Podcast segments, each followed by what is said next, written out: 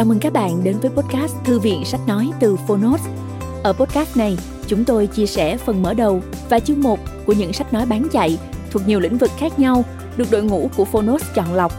Mong là thông qua podcast, người nghe sẽ tìm thấy quyển sách phù hợp cho bản thân và cả những kiến thức hữu ích cũng như nguồn cảm hứng, kinh nghiệm giúp cuộc sống hàng ngày trở nên phong phú, hiệu quả hơn. Podcast Thư viện Sách Nói được phát sóng đều đặn vào thứ ba, thứ năm và thứ bảy hàng tuần. Mời các bạn cùng đón nghe. Và nếu yêu thích nội dung này, hãy tải ứng dụng âm thanh số và sách nói có bản quyền Phonos để nghe trọn vẹn cuốn sách. Ngoài ra, Phonos còn sở hữu hàng ngàn nội dung số hấp dẫn khác như tóm tắt sách, ebook, thiền, truyện ngủ, nhạc chủ đề vân vân. Hẹn gặp lại các bạn tại ứng dụng sách nói có bản quyền Phonos nhé. Còn bây giờ, hãy cùng lắng nghe cuốn sách của ngày hôm nay.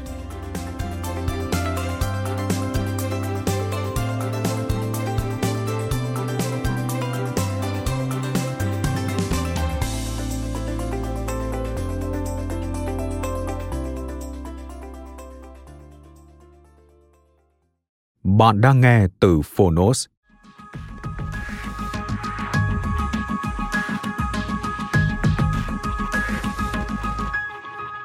Warren Buffett 22 thương vụ đầu tiên và bài học đắt giá từ những sai lầm. Tác giả Len Arnold Tác giả bán chạy số 1 với tác phẩm The Financial Times Guide to Investing Người dịch Diệu Hương, Độc quyền tại Phonos Phiên bản sách nói được chuyển thể từ sách in, theo hợp tác bản quyền giữa Phonos với công ty trách nhiệm hữu hạn văn hóa và truyền thông 1980 Books.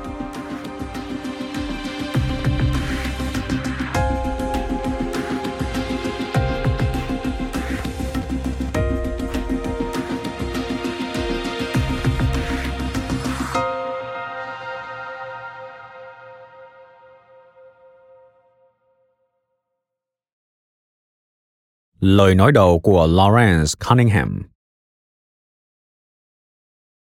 Những điều cuốn sách này chia sẻ.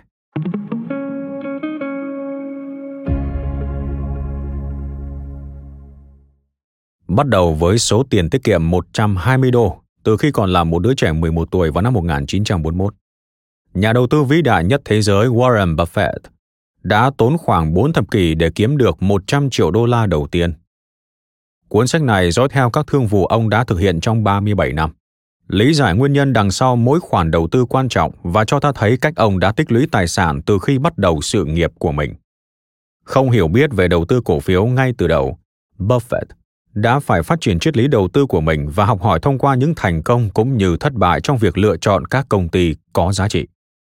Cuốn sách nói về việc triết lý đầu tư của Buffett đã được phát triển như thế nào và điều đó đã mang đến bài học gì cho các nhà đầu tư ngày nay. Không phải mọi chuyện đều xuôi trèo mát mái với Buffett. Đã có rất nhiều sai lầm trên đường đi, có những giai đoạn dài của sự thất vọng trộn lẫn với thành công. Việc trên thực tế Buffett cũng từng sai lầm giúp chấn an các nhà đầu tư khác. Thật an ủi khi biết rằng một người cuối cùng làm nên hàng tỷ đô la cũng từng hay mắc lỗi nó giúp chúng ta kiên cường trước những thất bại của chính mình. Sai lầm lớn nhất của tất cả chúng ta là mặc định rằng các nhà đầu tư phải luôn hoàn hảo. Về mặt tâm lý, các nhà đầu tư phải chuẩn bị cho rất nhiều những cú ngoặt, những cú đánh sai để rồi phản công lại. Và sẽ luôn hữu ích khi nhớ rằng chúng ta có thể học hỏi từ những sai lầm của người khác cũng như của chính chúng ta. Còn ai tốt hơn để học hỏi ngoài buffett và nhận định của ông về những sai lầm của chính mình? Trọng tâm của cuốn sách này là để phân tích các giao dịch đầu tư. Bởi thế, tôi ít chú tâm đến cuộc sống cá nhân của Buffett. Nếu bạn đang tìm kiếm một cuốn tự truyện, cuốn sách này không dành cho bạn. Tuy nhiên, nếu bạn muốn trở thành một nhà đầu tư giỏi hơn và muốn tìm hiểu cách làm thế nào một người có thể kiếm được một khoản tiền lớn bằng cách tuân theo các nguyên tắc đầu tư đúng đắn, thì bạn hãy đọc hoặc nghe tiếp. Đối tượng của cuốn sách này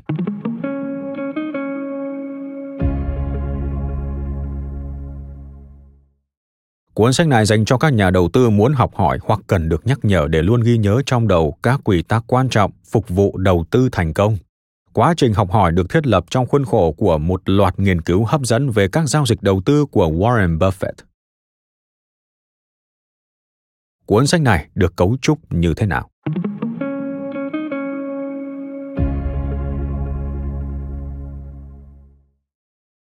Cuốn sách này theo đuổi hành trình chinh phục 100 triệu đô la đầu tiên của Buffett. Chúng tôi bắt đầu với thương vụ đầu tư vào thị trường chứng khoán đầu tiên của Buffett, khi ông còn là một cậu bé và xem xét lại lịch sử của 22 trong tổng số các khoản đầu tư của ông. Phần 2 được sắp xếp như một loạt các chương tập trung lần lượt vào các giao dịch này. Bạn có thể lướt qua, đọc hoặc nghe riêng lẻ các giao dịch bạn đặc biệt quan tâm nếu muốn. Nhưng trước tiên, tôi khuyến khích bạn đọc hoặc nghe theo thứ tự thời gian để thấu hiểu Buffett đã phát triển với tư cách một nhà đầu tư như thế nào. Mỗi câu chuyện trong cuộc hành trình đều có những bài học hữu ích cho chúng ta hôm nay. Tôi sẽ không mô tả toàn bộ các khoản đầu tư Buffett thực hiện trong 37 năm. Điều đó sẽ khiến cuốn sách này trở nên quá dài. Chỉ có những nghiên cứu điển hình để lại tác động lớn nhất lên sự giàu có của Buffett và triết lý của ông mới được chọn để phân tích. Trước khi tôi bắt đầu đi vào xem xét một loạt các giao dịch, phần 1 bao gồm hai chương giới thiệu rất quan trọng giúp đảm bảo cho quý thính giả thu được nhiều giá trị nhất từ cuốn sách này.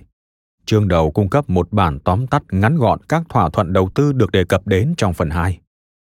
Trong chương thứ hai, tôi nghiên cứu về việc Benjamin Graham đã ảnh hưởng đến triết lý đầu tư của Buffett như thế nào.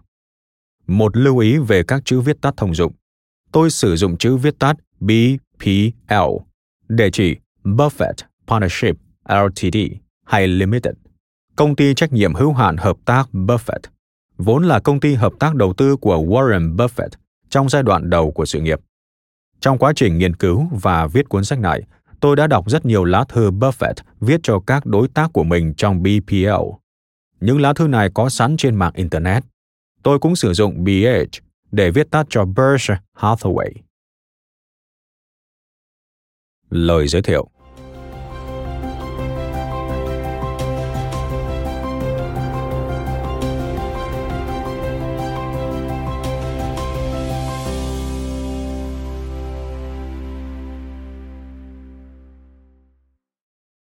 Cuốn sách được khởi nguồn từ cách đây khoảng 4 năm, khi tôi quyết định ngừng các hoạt động khác để cho phép bản thân tập trung đầy đủ vào đầu tư thị trường chứng khoán. Điều này có nghĩa là từ bỏ nhiệm kỳ giáo sư, ngừng việc giảng dạy đang mang lại tài chính cho tôi ở thành phố London và mỉa mai thay, rút hẳn về phía sau để viết sách. Là một phần của quá trình đầu tư toàn thời gian mới để tạo ra một bản ghi nhớ về quá trình logic tôi đã trải qua để lựa chọn các cổ phần tôi đã viết những bài blog ngắn đưa ra phân tích của mình trên một trang web miễn phí đơn giản. Tôi cảm thấy thật xúc động khi buộc phải thể hiện rõ ràng và công khai những lý do tại sao tôi đã phân bổ vốn một cách cụ thể như vậy. Và bên cạnh đó, trí nhớ của tôi tệ đến nỗi tôi cần một cách để vài tháng sau nhớ lại lý do mình đã thực hiện những khoản đầu tư đó. Sau này, tôi đã được trang web đầu tư ADVFN mời viết bài trên trang bản tin của họ Tôi chấp nhận và một phần những gì tôi viết đã trở thành một loạt các bài viết về các giao dịch đầu tư của Warren Buffett. Cuốn sách này được tạo nên từ những bài viết đó. Câu hỏi, tại sao?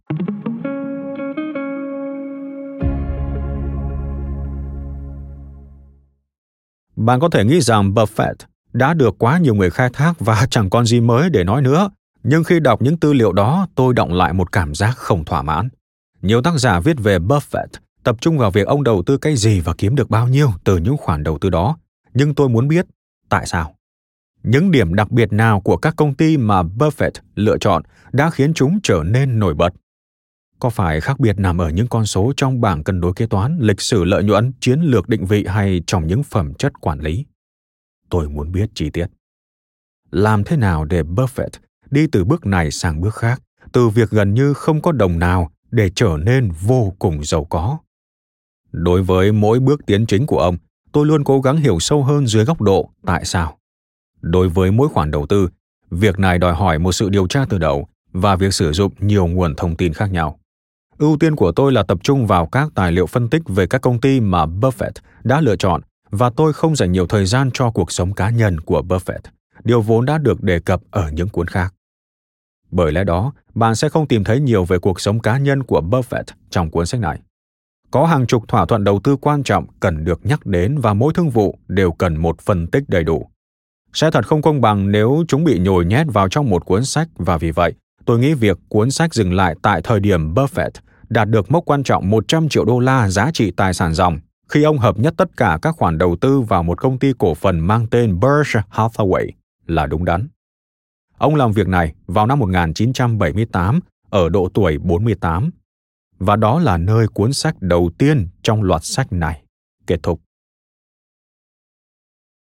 Mối liên kết với Buffett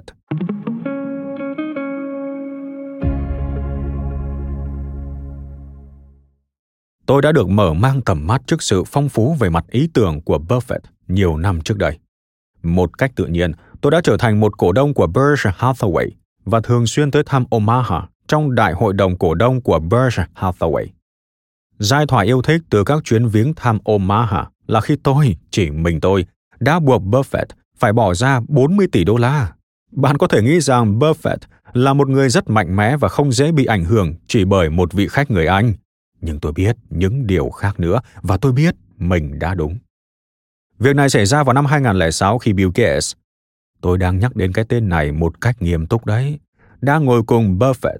Gates là bạn thân của Buffett, đồng thời cũng là giám đốc của Berkshire Hathaway. Tôi cảm ơn Gates vì những việc tuyệt vời mà ông và Melinda, vợ ông đã làm với tổ chức của họ. Tôi đã rất xúc động, có lẽ là hơi quá một chút. Rồi tôi quay sang Buffett, người đang đứng ngay cạnh lắng nghe và nói. Cảm ơn ông vì tất cả những gì ông đang làm cho cổ đông của Berkshire Hathaway. Tôi không biết tại sao, nhưng giọng nói của tôi có vẻ không hứng khởi về những thành tựu của Buffett như cách tôi đã nói về những nỗ lực của Gates. Bạn có tin không? Chỉ vài tuần sau đó, Buffett đã thông báo rằng ông sẽ chuyển giao cho quỹ Bill và Melinda Gates phần lớn tài sản của mình để được sử dụng cho các mục đích từ thiện trên khắp thế giới. Rõ ràng, Buffett đã suy nghĩ sâu sắc về lý do tại sao gã người Anh này lại chẳng mấy ấn tượng bởi Berkshire Hathaway, di sản của ông so với quỹ Gates kiến tạo của bạn ông. Ông ấy đã hành động vì điều đó. Đó là câu chuyện của tôi, và tôi sẽ nhất quyết tin vào nó đến ngày tôi chết. Tôi hy vọng bạn sẽ đọc hoặc nghe một cách thích thú câu chuyện về cách Buffett đạt được 100 triệu đô la đầu tiên.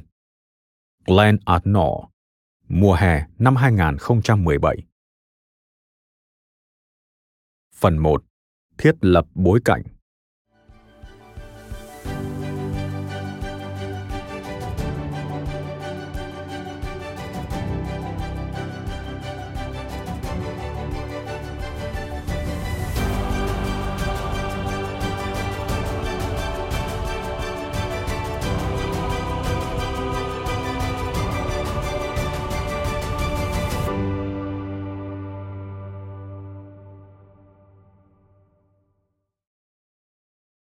Câu chuyện về Warren Buffett.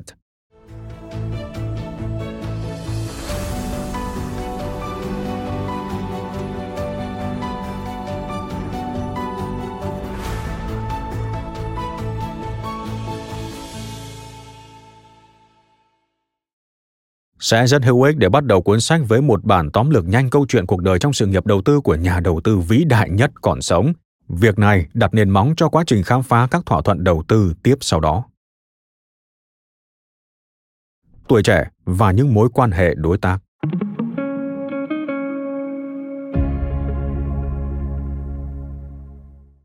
Buffett, thời niên thiếu, đã đọc cuốn sách The Intelligent Investor, tạm dịch, nhà đầu tư thông thái của Benjamin Graham vào năm 1949. Sau này ông đã theo học khóa học của Graham tại trường đại học Columbia và trở thành chuyên gia phân tích chứng khoán cho Graham từ năm 1954 đến năm 1956.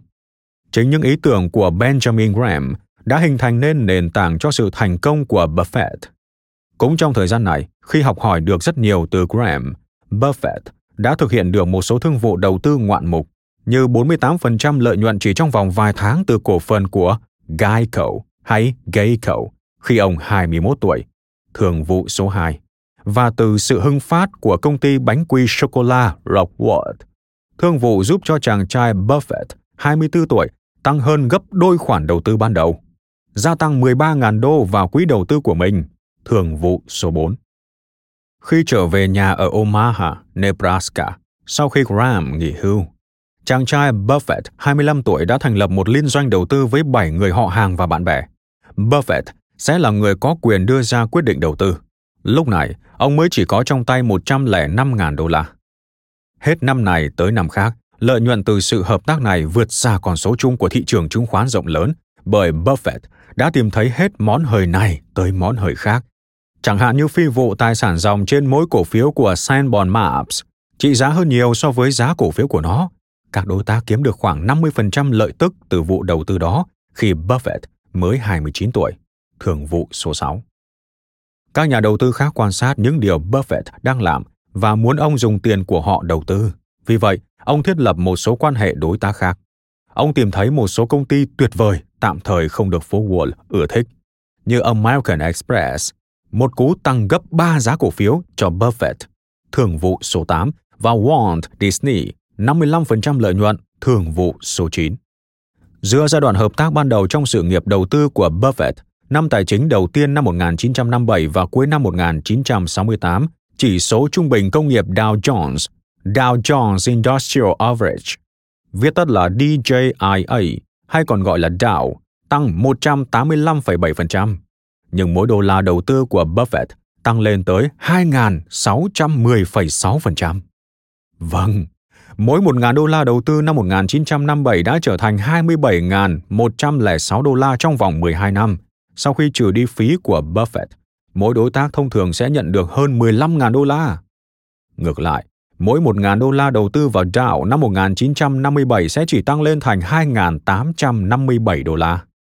Biểu đồ A được đính kèm trong ứng dụng mô tả hiệu quả hợp tác với Buffett trước và sau khi thu phí, cũng như chỉ số Dow Jones trong giai đoạn này.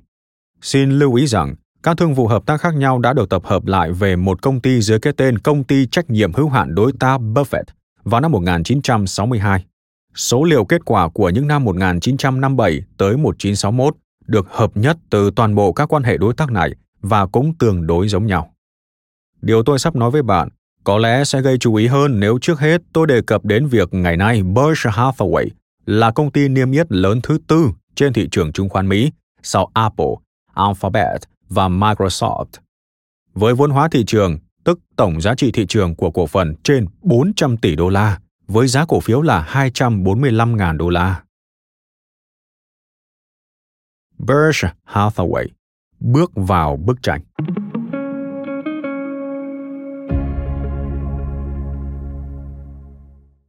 Năm 1962, Buffett đã sử dụng một phần tiền của các đối tác để mua cổ phần một công ty dệt may tồi tàn ở New England mang tên Berkshire Hathaway.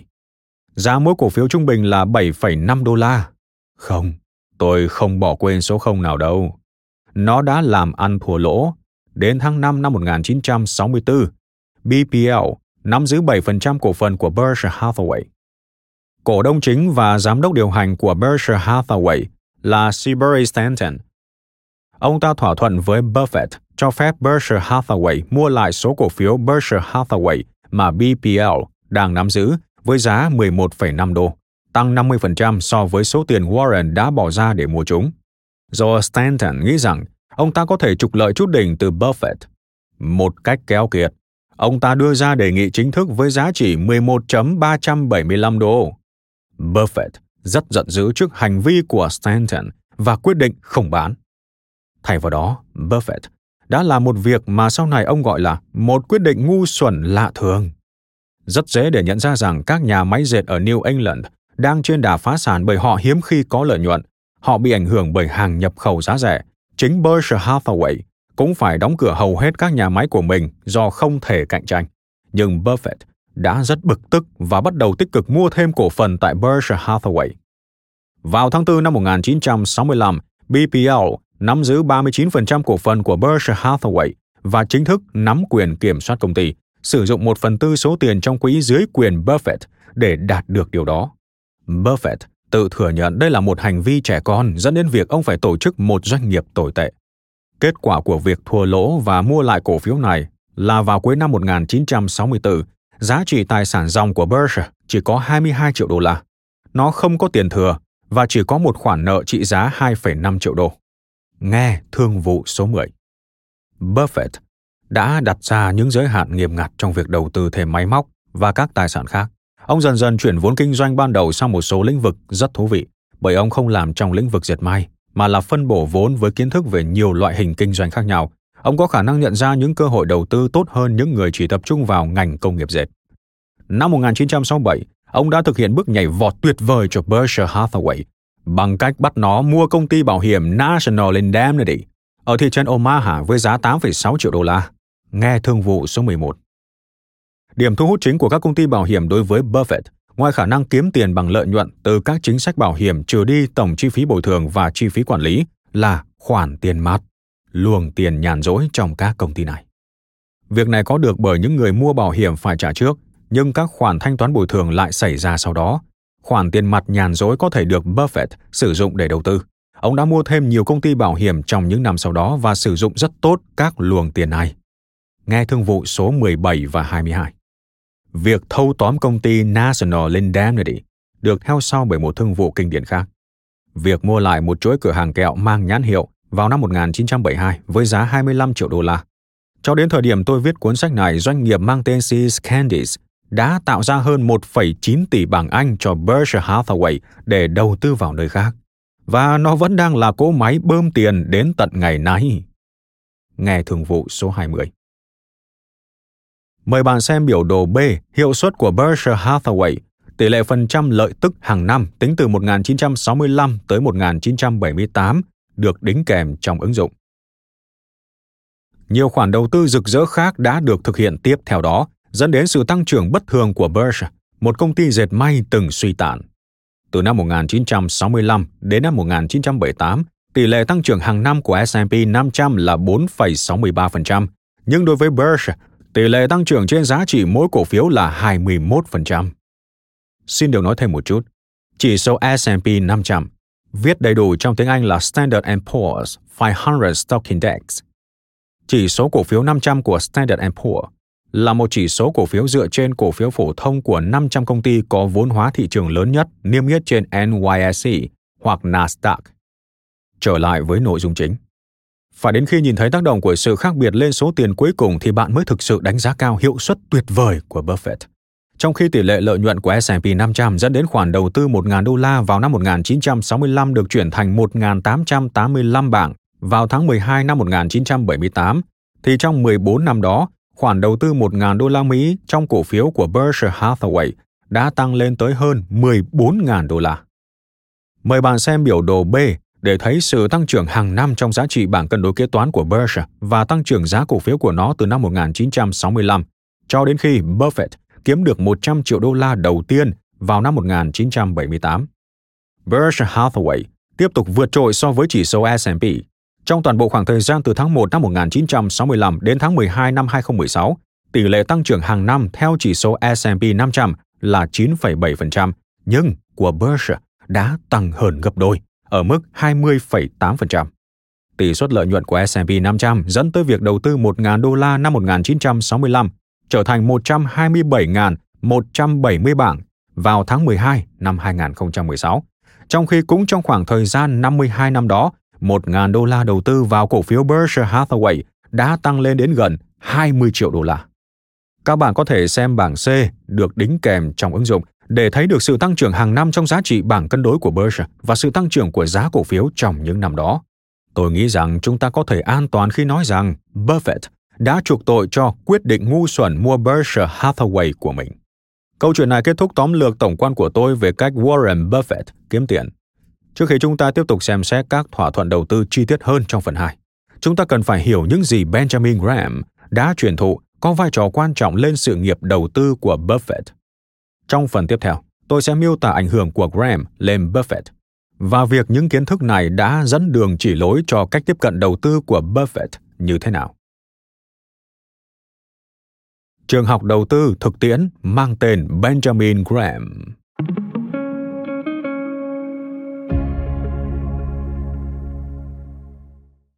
Đến năm 1950, ở tuổi 56, Benjamin Graham đã trải qua một số thời kỳ khó khăn trên thị trường chứng khoán với các quỹ đầu tư nhỏ.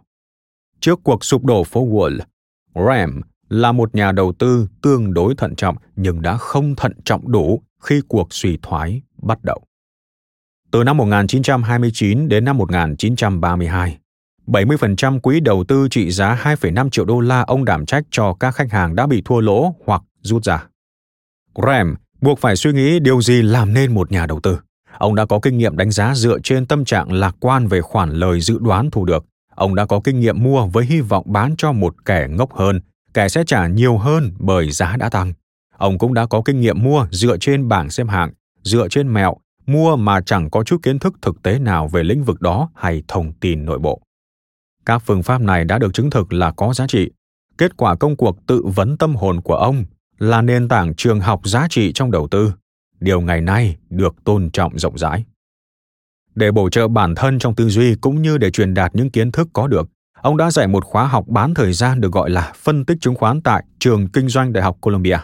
Ông dạy khóa học đầu tiên vào năm 1927, một cách tạm thời tại trường tài chính New York. Nhưng tôi có thể tưởng tượng chiều sâu trí tuệ tăng dần lên vào đầu những năm 1930 khi ông buộc phải cân nhắc kỹ lưỡng về những câu hỏi gây tranh cãi do sự thất bại của nhiều cách tiếp cận đầu tư trong vụ sụp đổ năm 1929. Cùng với David Dodd, công sư tại Columbia, Graham đã ghi những ý tưởng của mình vào trong một cuốn sách được gọi là Security Analysis, tạm dịch, phân tích chứng khoán, xuất bản lần đầu tiên vào năm 1934. Cuốn sách Buffett đọc năm 19 tuổi, The Intelligence Investor, nhà đầu tư thông thái là một phiên bản ngắn gọn hơn về những ý tưởng của ông. Bên cạnh những ảnh hưởng quan trọng khác, chính cuốn sách đã khiến Buffett chuyển từ lĩnh vực đầu cơ sang đầu tư. Sau cuộc sụp đổ năm 1929, nhiều nhà quan sát đã kết luận rằng việc đánh giá giá trị cổ phiếu là vô ích.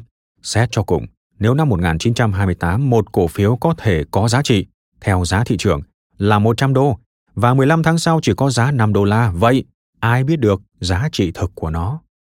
Tốt hơn hết, họ nói là tập trung vào việc đánh giá tâm trạng của những người mua cổ phần khác, liệu họ có nghĩ nó sẽ tăng lên không và cố gắng mua nó trước khi nó thực sự tăng. Cách nhìn vào thị trường thay vì nhìn nhận công ty và hiệu quả hoạt động của nó trong việc phục vụ khách hàng là một đặc điểm phân biệt giữa các nhà đầu cơ với các nhà đầu tư. Định nghĩa về đầu tư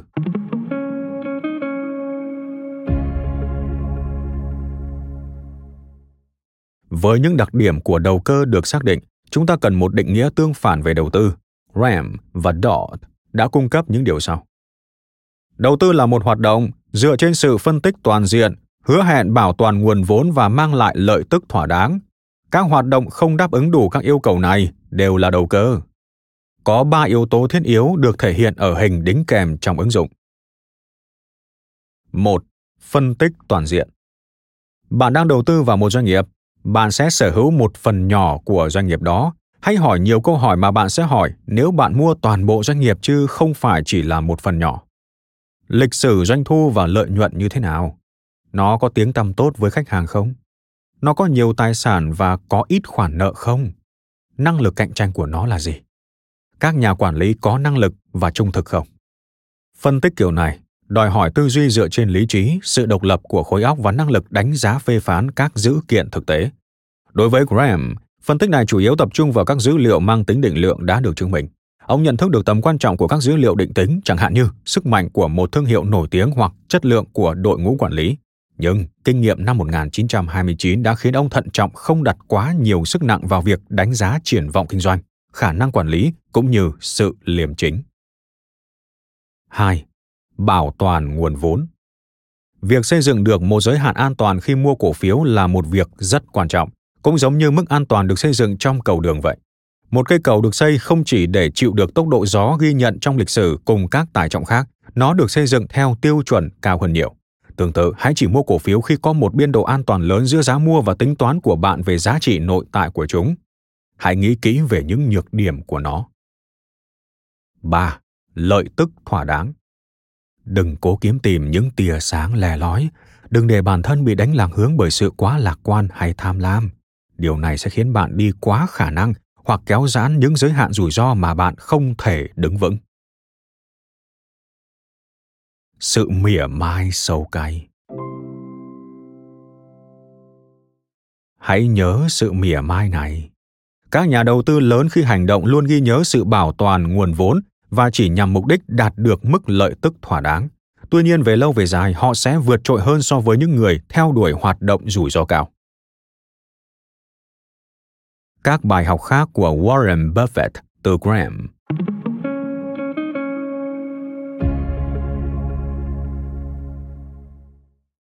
Cùng với định nghĩa ba phần về đầu tư, Buffett cũng đã thu được những bài học quan trọng khác từ Graham. Ông đã học được rằng lợi nhuận phụ thuộc vào những yếu tố dưới đây của nhà đầu tư. Hiểu biết, kinh nghiệm, tính cách. Một nhà đầu tư cần phải hiểu thế giới kinh doanh và cách thức hoạt động của nó. Một số hiểu biết về kinh doanh, tài chính và chiến lược của doanh nghiệp là cần thiết, mặc dù điều này có thể được tăng cường và phát triển theo thời gian. Có một cái đầu luôn tò mò là điều kiện tiền quyết nhưng một nhà đầu tư không nhất thiết phải phát triển toàn bộ kiến thức thông qua kinh nghiệm của riêng mình. Rất nhiều điều có thể học hỏi từ những sai lầm và thành công của người khác. Tính khí quan trọng hơn iq khi nói đến việc trở thành nhà đầu tư tốt. Graham đã dạy cho buffett biết rằng những người thông minh nhất thường lại là những nhà đầu tư tồi, bởi họ thường thiếu khả năng tiếp cận đúng đắn về mặt tinh thần. Ví dụ, nếu họ rất lý trí, họ sẽ nản lòng vì sự thiếu hợp lý của thị trường và không thể hình dung được cách khai thác tính phỉ lý đó, họ sẽ chỉ nghĩ chúng thật điên rồ. Họ cũng có thể yêu những phép chiếu và dự đoán của họ đến nỗi bỏ qua việc xây dựng một giới hạn an toàn. Các khía cạnh khác của các nhà đầu tư có tính khí tồi là xu hướng đi theo đám đông khi họ đang hoảng loạn hoặc trở nên hồ hởi một cách vô lý khi mọi người trở nên như vậy. Và rồi có những người không thể không để ý khi những người khác kiếm được tiền dựa trên một số ý tưởng đầu cơ mới hay dựa trên sự bùng nổ công nghệ mới nhất và cũng muốn ra tay hành động. Tóm lại, kẻ thù tồi tệ nhất của nhà đầu tư thường là chính bản thân họ. Nhìn vào sự thật. Ram đã thúc giục buffett phải hiểu được sự quan tâm của những người khác trên thị trường nếu ông muốn vượt trội hơn họ. Ví dụ những người tự xưng là nhà đầu tư chủ yếu quan tâm đến những kỳ vọng liên quan đến tương lai, chẳng hạn như bao nhiêu khách hàng sẽ đăng ký sản phẩm truyền thông mới nhất trong vòng 10 năm tới, điều không thể dự đoán được với bất kỳ mức độ chắc chắn nào. Kết quả của sự bận tâm không đúng chỗ này là họ sẽ ít chú ý đến những chi tiết quan trọng hơn, như bảng cân đối kế toán, lịch sử lợi nhuận và giá cổ phần. Bài học ở đây không phải là trở nên say mê câu chuyện của doanh nghiệp mà bỏ qua những sự thật thực tế về nó rất khó để dự đoán những cổ phiếu nào sẽ mang lại kết thúc có hậu, cái nào sẽ là cổ phiếu chiếm lĩnh trong thị trường ngách. Và thường thì chẳng có ai chiến thắng cả, ít nhất về mặt đem lại lợi nhuận tốt từ vốn được sử dụng. Bởi vậy chúng ta phải bám chặt vào những lời Graham nói. Việc phân tích quan tâm chủ yếu đến các giá trị được chứng minh bởi các dữ kiện chứ không phải những điều phụ thuộc phần lớn vào sự mong đợi. Như cách Buffett nói về Graham. Ông ấy không nhìn vào các thương vụ đầu tư rực rỡ, và ông cũng chẳng chạy theo xu hướng thị trường. Ông ấy quan tâm đến những thương vụ đầu tư hợp lý, và tôi nghĩ việc đầu tư đúng đắn có thể làm cho bạn giàu có nếu bạn không vội vã, và điều tuyệt hơn là nó sẽ chẳng bao giờ khiến bạn nghèo hơn. Buffett học hỏi được từ Graham phương pháp truyền đạt các nguyên tắc đầu tư phức tạp trong những ví dụ dễ nhớ. Ý tưởng quý ông thị trường là một ví dụ tuyệt vời và là một ý tưởng tất cả chúng ta cần phải được nhắc nhở hàng ngày. Ram kể câu chuyện sau. Bạn đang hợp tác kinh doanh với quý ông thị trường. Bạn sở hữu 50% cũng giống như anh ta.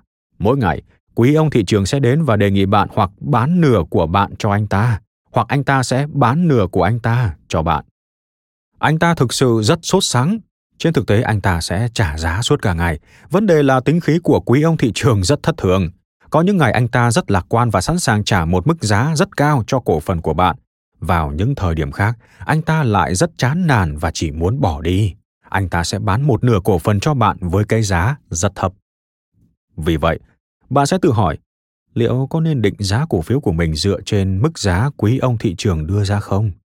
Tôi hy vọng là không. Bạn sẽ phải tự phân tích và so sánh đánh giá về giá trị nội tại của bạn với đề nghị của quý ông thị trường.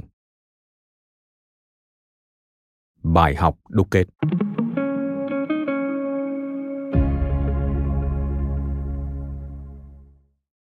một Theo sát các nguyên tắc đầu tư đúng đắn. Một chỗ tốt để tìm kiếm là những phương pháp phân tích cơ bản được phát triển trong trường đầu tư của Graham và Dodd bởi cả họ và những người theo họ.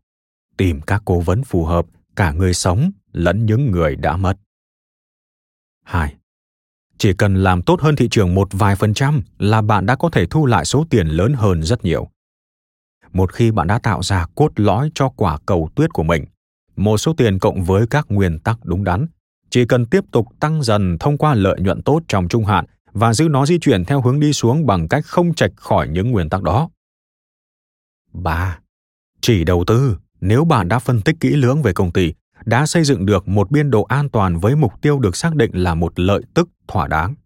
Nếu bất cứ đặc điểm nào bị thiếu thì tức là bạn đang đầu cơ. 4. Không chấp nhận định giá của quý ông thị trường, hãy thực hiện nghiên cứu của riêng bạn.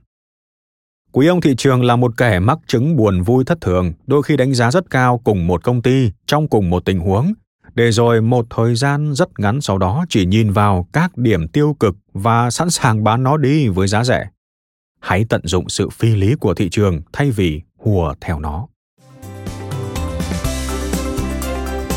Cảm ơn các bạn đã lắng nghe podcast Thư viện Sách Nói.